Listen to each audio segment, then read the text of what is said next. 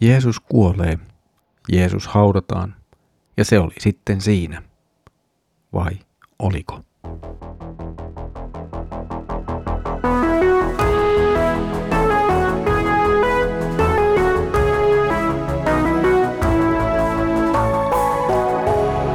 Kirjoitusten pauloissa.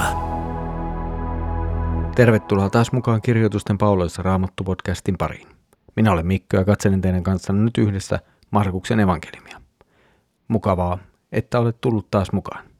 Tänään meillä on itse asiassa varsinaisesti sadas Markuksen evankeliumia käsittelevä jakso. On kiva huomata, että monet teistä ovat jaksaneet olla mukana koko tämän matkan aina tähän asti.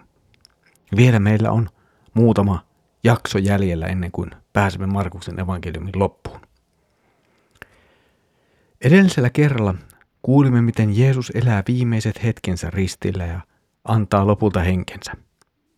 Tänään sitten seuraamme tapahtumia välittömästi Jeesuksen kuoleman jälkeen ja luemme nyt Markuksen evankeliumin 15. luvun jakeet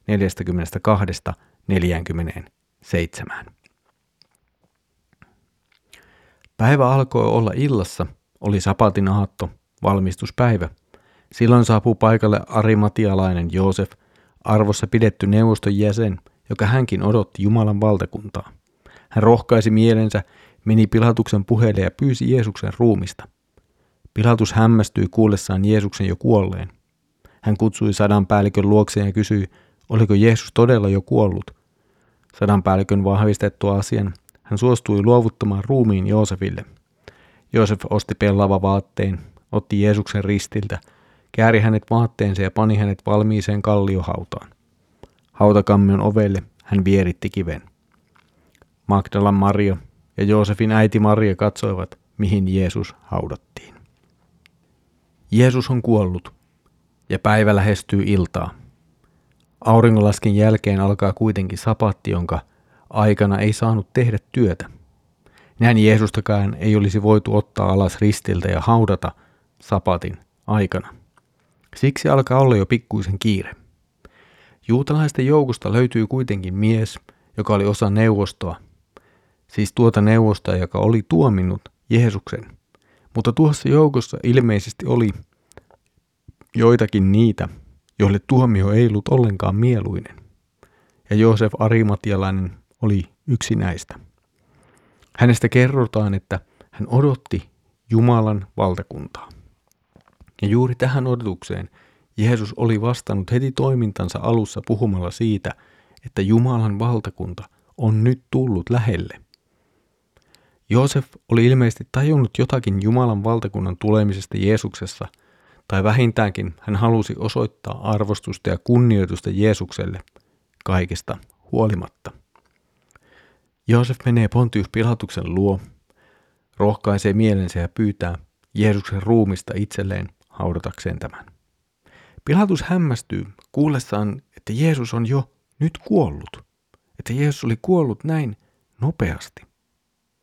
Ristiinnaulut saattoivat roikkua ristillä hengissä yllättävänkin pitkiä aikoja, ja siksi Jeesuksen tällä tavalla pikainen vain muutamassa tunnissa tapahtunut kuolema saattoi tavallaan olla hivenen yllättävä. Samalla Jeesuksen nopea kuolema viestii myös jotakin siitä, että nyt tässä tilanteessa Jeesuksessa on jotain erityistä. Jeesus on ollut ristillä syyttömänä. Jeesus on kuitenkin siellä vapaaehtoisesti suostuen kaikkeen siihen, mitä oli hänen osalleen tulossa. Pilatus saa sitten vahvistuksen, että Jeesus on todella kuollut. Kun Jeesuksen kuolema oli tullut näin varmistettua, niin Pilatus antaa sitten Joosefille luvan ottaa ruumis alas ristiltä ja haudata se. Tässä on hyvä huomata, että Pilatus nimenomaan varmistaa, että Jeesus on kuollut. Jeesuksen todellisesta kuolemasta ei siis jää mitään epäselvyyttä. Jeesus on täydellisesti kuollut ja riippuu hengettömänä vielä ristillä. Joosef hankkii sitten juutalaisen hautaustapaan liittyen kankaat, joihin Jeesuksen ruumis oli tarkoitus kietoa. Markus ei kerro muista miehistä Jeesuksen ristiltä ottamisen ja hautaamisen kohdalla. Johannes taas puolestaan kertoo Nikodemuksesta, joka auttaa Joosefia näissä toimissa. Todennäköistä on kuitenkin, että myös muita miehiä on ollut tuossa toimissa mukana, jotta ruumiin ottaminen alas ristiltä ja kantaminen hautaan on onnistunut. Ehkä sen olisi kaksi miestä pystynyt tekemään, mutta vaikeaa se olisi kahdestaan ollut. On siis mahdollista ja jopa todennäköistä, että paikalla on ollut myös muita miehiä auttamassa. Mutta näiden miesten sijasta Markus mainitsee tässäkin yhteydessä naiset. Ainakin kaksi Mariaa seuraa Jeesuksen hautaamista. He saattavat olla kulttuuriin kuuluvia itkiä naisia ja sen lisäksi jollakin tavalla vielä Jeesuksen seuraajia, jotka eivät ehkä vielä olleet ihan tajunneet, mitä on tapahtunut ja mitä on tuleva tapahtumaan. He näkevät hautauksen ja he näkevät, mihin Jeesus haudataan, mihin hänet lasketaan. Ja myöhemmin näistä naisista ainakin jotkut menevät haudalle takaisin hoitaakseen hautauksen loppuun. Naisilla tässä hetkessä on siis mielessä kuolema ja loppu, ei vielä millään tavalla ylösnousemuksen toivo, kuten oli sillä naisella, joka aikaisemmin voiteli Jeesuksen kalliilla öljyllä. Jeesus haudataan nyt kalliiseen kalliohautaan. Jeesuksen hautaaminen toteuttaa jälleen sen, mitä on jo aikaisemmin sanottu profeetta Jesajan kirjan luvussa 53. Ilmeisesti tuohon aikaan oli jonkin verran tapana heittää ristiinnauluttuja yhteishautoihin tai mahdollisesti jopa jättää hautaamatta ja antaa petojen ja muiden eläinten huolehtia ruumiin hävittämisestä. Tämä ei kuitenkaan ollut missään tapauksessa ainoa vaihtoehto. On myös todisteita siitä, että ristiinnauluttia haudattiin aivan kunniallisesti. Jeesuksen hautaaminen tapahtuu nyt nimenomaan kunniallisesti, kun Joosef laittaa hänet hautaan. Joosef vierittää Jeesuksen haudan, joka oli siis pieni luola, eteen kiven, jolla sitten estetään sekä eläinten että rosvojen pääsemistä hautaan. Naiset seuraavat jonkun matkan päästä tätä toimenpidettä, ja näin he hyvin tietävät, mihin Jeesuksen ruumis on laitettu, kun he sitten palaavat sapatin jälkeen tekemään Jeesukselle viimeistä palvelustaan. Mutta nyt siellä haudassa makaa Jeesus, josta odotettiin niin paljon.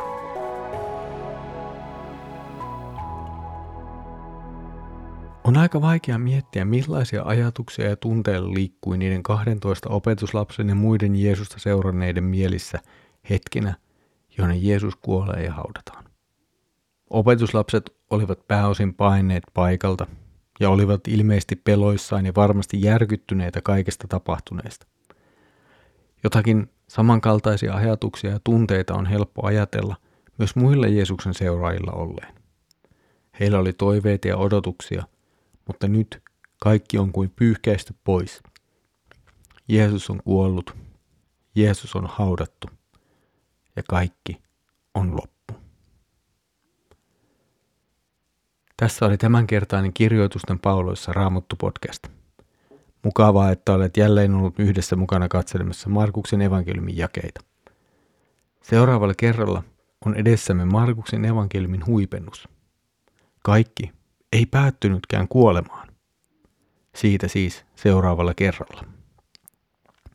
Tässä kohtaa haluan myös muistuttaa kansanlähetyksen kahdesta muusta podcastista.